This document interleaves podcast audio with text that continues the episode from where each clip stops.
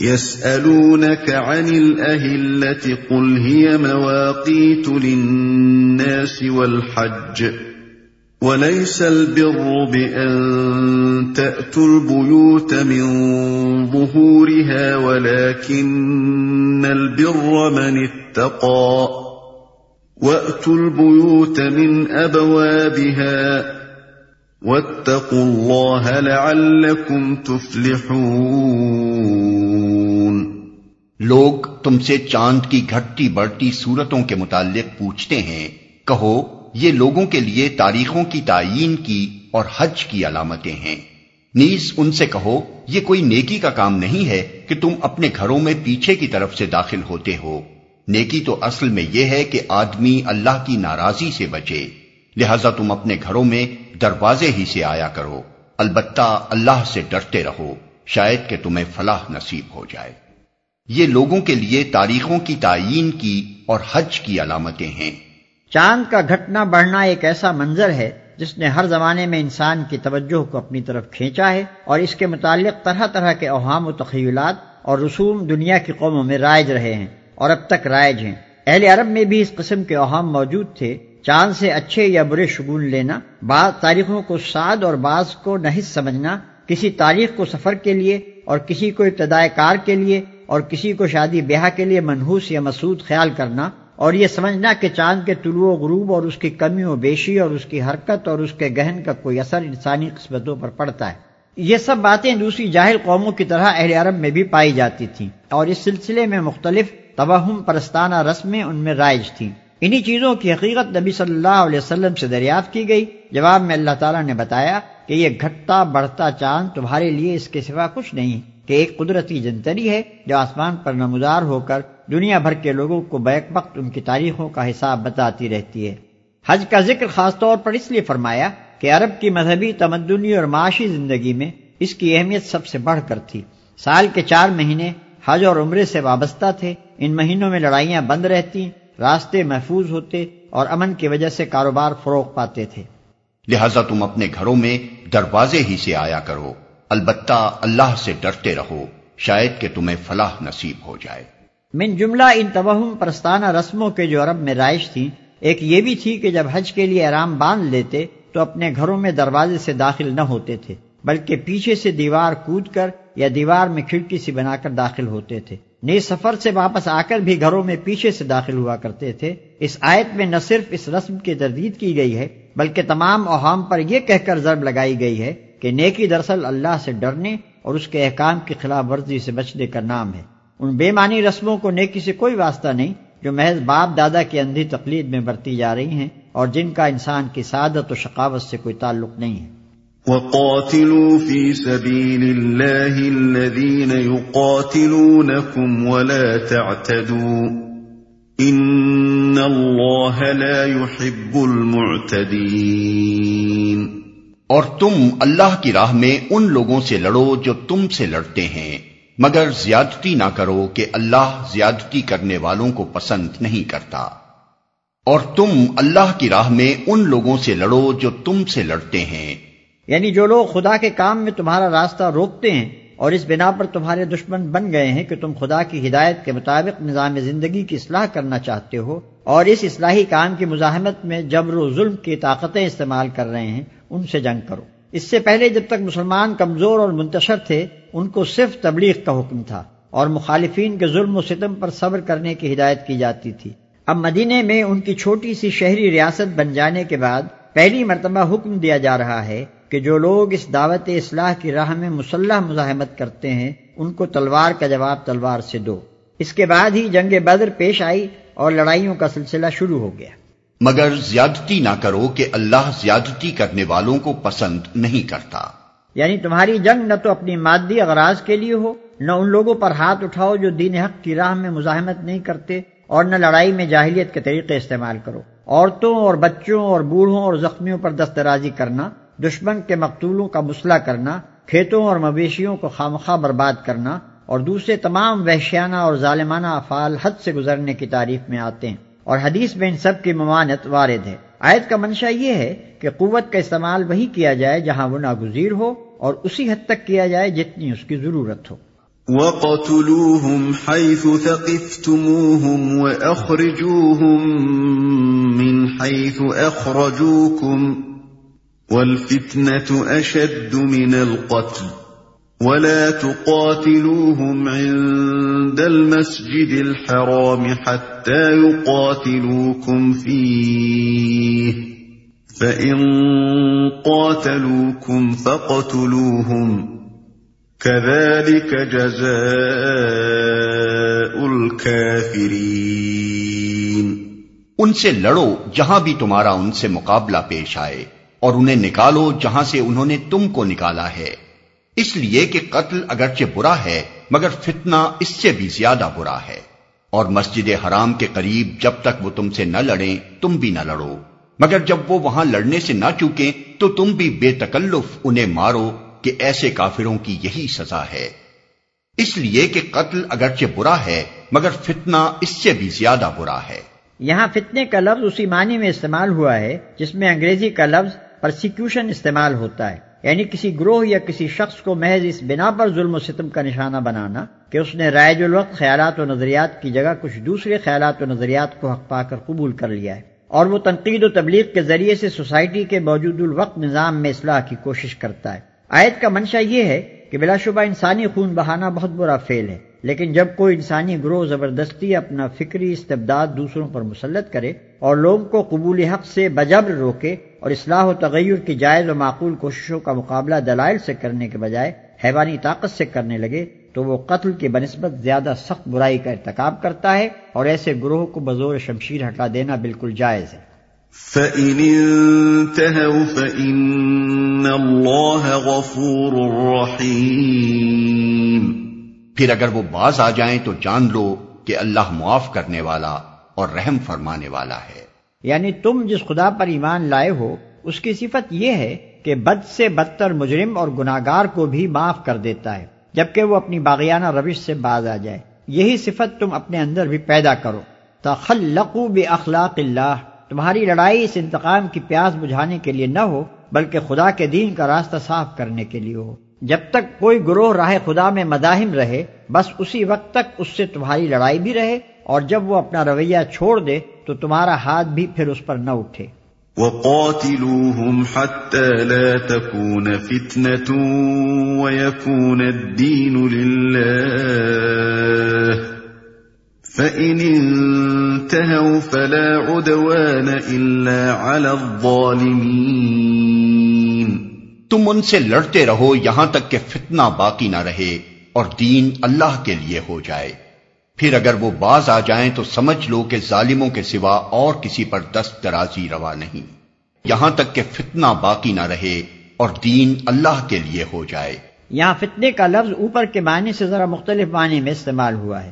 سیاق و شباق سے صاف ظاہر ہے کہ اس مقام پر فتنے سے مراد وہ حالت ہے جس میں دین اللہ کے بجائے کسی اور کے لیے ہو۔ اور لڑائی کا مقصد یہ ہے کہ یہ فتنہ ختم ہو جائے اور دین صرف اللہ کے لیے ہو۔ پھر جب ہم لفظ دین کی تحقیق کرتے ہیں تو معلوم ہوتا ہے کہ عربی زبان میں دین کے معنی اطاعت کے ہیں اور اصطلاحاً اس سے مراد وہ نظام زندگی ہے جو کسی کو بالاتر مان کر اس کے احکام و قوانین کی پیروی میں اختیار کیا جائے۔ پس دین کی اس تشریح سے یہ بات خود واضح ہو جاتی ہے کہ سوسائٹی کی وہ حالت جس میں بندوں پر بندوں کی خدائی و فرما روائی قائم ہو اور جس میں اللہ کے قانون کے مطابق زندگی بسر کرنا ممکن نہ رہے، فتنے کی حالت ہے۔ اور اسلامی جنگ کا متمح نظر یہ ہے کہ اس فتنے کی جگہ ایسی حالت قائم ہو جس میں بندے صرف قانون الہی کے متی بن کر رہیں۔ پھر اگر وہ باز آ جائیں تو سمجھ لو کہ ظالموں کے سوا اور کسی پر دست درازی روا نہیں۔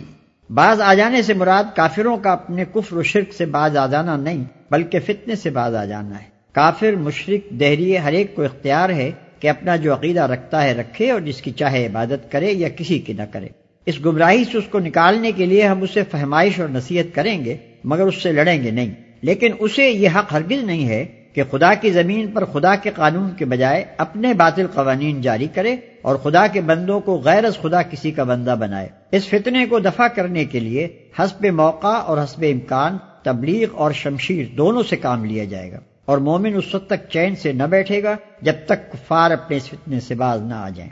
اور یہ جو فرمایا کہ اگر وہ باز آ جائیں تو ظالموں کے سوا کسی پر دست درازی روا نہیں، تو اس سے یہ اشارہ نکلتا ہے کہ جب نظام باطل کی جگہ نظام حق قائم ہو جائے تو عام لوگوں کو تو معاف کر دیا جائے گا، لیکن ایسے لوگوں کو سزا دینے میں اہل حق بالکل حق بجانب ہوں گے جنہوں نے اپنے دور اقتدار میں نظام حق کا راستہ روکنے کے لیے ظلم و ستم کی حد کر دی ہو۔ اگرچہ اس معاملے میں بھی مومنین صالحین کو یہی زیب دیتا ہے کہ اب وہ درگزر سے کام لیں اور فتحیاب ہو کر ظالموں سے انتقام نہ لیں۔ مگر جن کے جرائم کی فہرست بہت ہی زیادہ سیاہ ہو، ان کو سزا دینا بالکل جائز ہے اور اس اجازت سے خود نبی صلی اللہ علیہ وسلم نے فائدہ اٹھایا ہے۔ جن سے بڑھ کر اب وہ درگزر کسی کے شایا نشان نہ تھا۔ چنانچہ جنگ بدر کے قیدیوں میں سے اقبا بن ابی معیت اور نظر بن حارث کا قتل اور فتح مکہ کے بعد آپ کا سترہ آدمیوں کو عام سے مستدہ فرمانا اور پھر ان میں سے چار کو سزائے موت دینا اسی اجازت پر مبنی تھا۔ الشهر الحرام بالشهر الحرام والحرمات قصاص۔ فمن اعتدى عليكم فاعتدوا عليه بمثل ما اعتدى عليكم۔ واتقوا الله واعلموا ان الله مع المتقين. ماہ حرام کا بدلہ ماہ حرام ہی ہے اور تمام حرمتوں کا لحاظ برابری کے ساتھ ہوگا۔ لہذا جو تم پر دست درازی کرے، تم بھی اسی طرح اس پر دست درازی کرو۔ البتہ اللہ سے ڈرتے رہو اور یہ جان رکھو کہ اللہ انہی لوگوں کے ساتھ ہے جو اس کی حدود توڑنے سے پرہیز کرتے ہیں اور تمام حرمتوں کا لحاظ برابری کے ساتھ ہوگا۔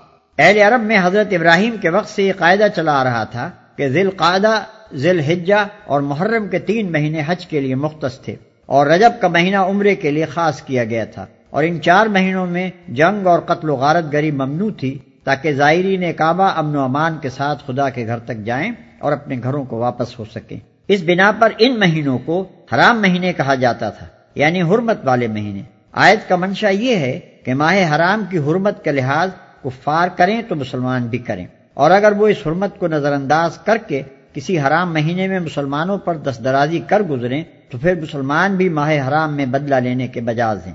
اس اجازت کی ضرورت خاص طور پر اس وجہ سے پیش آ گئی تھی کہ اہل عرب نے جنگ و جدل اور لوٹ مار کی خاطر نفی کا قاعدہ بنا رکھا تھا۔ جس کی روح سے وہ اگر کسی سے انتقام لینے کے لیے یا غارت گری کرنے کے لیے جنگ چھیڑنا چاہتے تھے، تو کسی حرام مہینے میں اس پر چھاپا مار دیتے اور پھر اس مہینے کی جگہ کسی دوسرے حلال مہینے کو حرام کر کے گویا اس حرمت کا بدلہ پورا کر دیتے تھے۔ اس بنا پر مسلمانوں کے سامنے یہ سوال پیدا ہوا کہ اگر کفار اپنے نسی کے ہیلے کو کام میں لا کر کسی حرام مہینے میں جنگی کارروائی کر بیٹھیں، تو اس صورت میں کیا کیا جائے؟ اسی سوال کا جواب اس آیت میں دیا گیا ہے۔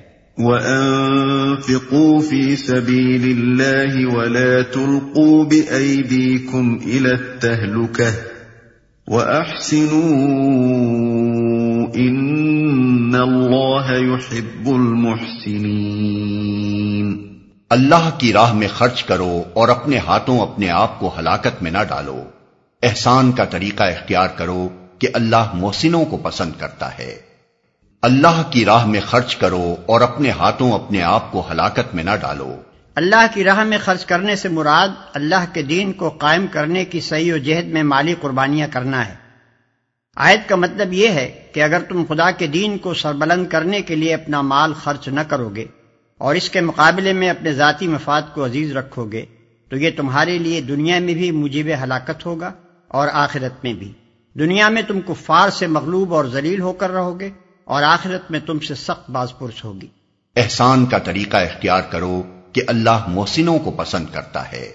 احسان کا لفظ حسن سے نکلا ہے جس کے معنی کسی کام کو خوبی کے ساتھ کرنے کے ہیں۔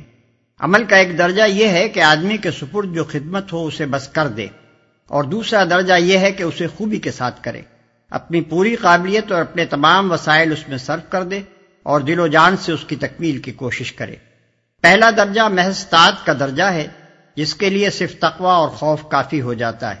اور دوسرا درجہ احسان کا درجہ ہے، جس کے لیے محبت اور گہرا قلبی لگاؤ درکار ہوتا ہے۔ وَأَتِمُّ الْحَجَّ وَالْعُمْرَةَ لِلَّهِ، فَإِنْ أُحْصِرْتُمْ فَمَا اسْتَيْسَرَ مِنَ الْهَدِيِ وَلَا تَحْلِقُوا رُؤُوسَكُمْ حَتَّى يَبْلُغَ الْهَدِيُ مَحِلَّهُ۔ فَمَنْ كَانَ مِنْكُمْ مَرِيضًا أَوْ بِهِ أذى من رأسه ففدية من صيام أو صدقة أو نسك فإذا أمنتم فمن تمتع بالعمرة إلى الحج فما استيسر من الهدي فمن لم يجد فصيام ثلاثة أيام في الحج وسبعة إذا رجعتم تلك عشرة كاملة ذلك لمن لم يكن أهله حاضر المسجد الحرام واتقوا الله واعلموا أن الله شديد العقاب. اللہ کی خوشنودی کے لیے جب حج اور عمرے کی نیت کرو تو اسے پورا کرو، اور اگر کہیں گر جاؤ تو جو قربانی میسر آئے اللہ کی جناب میں پیش کرو، اور اپنے سر نہ مونڈو جب تک کہ قربانی اپنی جگہ نہ پہنچ جائے۔ مگر جو شخص مریض ہو یا جس کے سر میں کوئی تکلیف ہو اور اس بنا پر اپنا سر منڈوا لے، تو اسے چاہیے کہ فدیے کے طور پر روزے رکھے یا صدقہ دے یا قربانی کرے۔ پھر اگر تمہیں امن نصیب ہو جائے اور تم حج سے پہلے مکے پہنچ جاؤ، تو جو شخص تم میں سے حج کا زمانہ آنے تک عمرے کا فائدہ اٹھائے، وہ حسب مقدور قربانی دے۔ اور اگر قربانی میسر نہ ہو، تو تین روزے حج کے زمانے میں اور سات گھر پہنچ کر اس طرح پورے دس روزے رکھ لے۔ یہ رعایت ان لوگوں کے لیے ہے جن کے گھر بار مسجد حرام کے قریب نہ ہوں۔ اللہ کے ان احکام کی خلاف ورزی سے بچو اور خوب جان لو کہ اللہ سخت سزا دینے والا ہے۔ اللہ کی جناب میں پیش کرو۔ یعنی اگر راستے میں کوئی ایسا سبب پیش آ جائے جس کی وجہ سے آگے جانا غیر ممکن ہو اور مجبوراً رک جانا پڑے، تو اونٹ، گائے، بکری میں سے جو جانور بھی میسر ہو، اللہ کے لیے قربان کر دو۔ اور اپنے سر نہ مونڈو جب تک کہ قربانی اپنی جگہ نہ پہنچ جائے۔ اس امر میں اختلاف ہے کہ قربانی کے اپنی جگہ پہنچ جانے سے کیا مراد ہے۔ فقہائے حنفیہ کے نزدیک اس سے مراد حرم ہے۔ یعنی اگر آدمی راستے میں رک جانے پر مجبور ہو تو اپنی قربانی کا جانور یا اس کی قیمت بھیج دے تاکہ اس کی طرف سے حدود حرم میں قربانی کی جائے۔ اور امام مالک اور شافعی رحم اللہ کے نزدیک جہاں آدمی گر گیا ہو، وہیں قربانی کر دینا مراد ہے۔ سر موننے سے مراد حجامت ہے۔ مطلب یہ ہے کہ جب تک قربانی نہ کر لو حجامت نہ کراؤ۔ یا صدقہ دے یا قربانی کرے۔ حدیث سے معلوم ہوتا ہے کہ نبی صلی اللہ علیہ وسلم نے اس صورت میں تین دن کے روزے رکھنے یا چھ مسکینوں کو کھانا کھلانے یا کم از کم ایک بکری ذبح کرنے کا حکم دیا ہے۔ پھر اگر تمہیں امن نصیب ہو جائے۔ یعنی وہ سبب دور ہو جائے جس کی وجہ سے مجبوراً تمہیں راستے میں رک جانا پڑا تھا۔ چونکہ اس زمانے میں حج کا راستہ بند ہونے اور حاجیوں کے رک جانے کی وجہ زیادہ تر دشمن اسلام قبیلوں کی مزاحمت ہی تھی، اس لیے اللہ تعالیٰ نے اوپر کی آیت میں گھر جانے اور اس کے بالمقابل یہاں امن نصیب ہو جانے کے الفاظ استعمال کیے ہیں۔ لیکن جس طرح گھر جانے کے مفہوم میں دشمن کی مزاحمت کے علاوہ دوسرے تمام موانع شامل ہیں، اسی طرح امن نصیب ہو جانے کا مفہوم بھی ہر معنی و مزاحم چیز کے دور ہو جانے پر حاوی ہے۔ یہ رعایت ان لوگوں کے لیے ہے جن کے گھر بار مسجد حرام کے قریب نہ ہوں عرب میں جاہلیت میں یہ خیال کیا جاتا تھا کہ ایک ہی سفر میں حج اور عمرہ دونوں ادا کرنا گناہ عظیم ہے۔ ان کی خود ساختہ شریعت میں عمرے کے لیے الگ اور حج کے لیے الگ سفر کرنا ضروری تھا۔ اللہ تعالیٰ نے اس قید کو اڑا دیا اور باہر سے آنے والوں کے ساتھ یہ رعایت فرمائی کہ وہ ایک ہی سفر میں عمرہ اور حج دونوں کر لیں۔ البتہ جو لوگ مکہ کے آس پاس میقاتوں کی حدود کے اندر رہتے ہوں، انہیں اس رعایت سے مستثنا کر دیا کیونکہ ان کے لیے عمرے کا سفر الگ اور حج کا سفر الگ کرنا کچھ مشکل نہیں۔ حج کا زمانہ آنے تک عمرے کا فائدہ اٹھانے سے مراد یہ ہے کہ آدمی عمرہ کر کے احرام کھول لے اور ان پابندیوں سے آزاد ہو جائے جو احرام کی حالت میں لگائی گئی ہیں۔ پھر جب حج کے دن آئے تو اثرن و احرام باندھ لے۔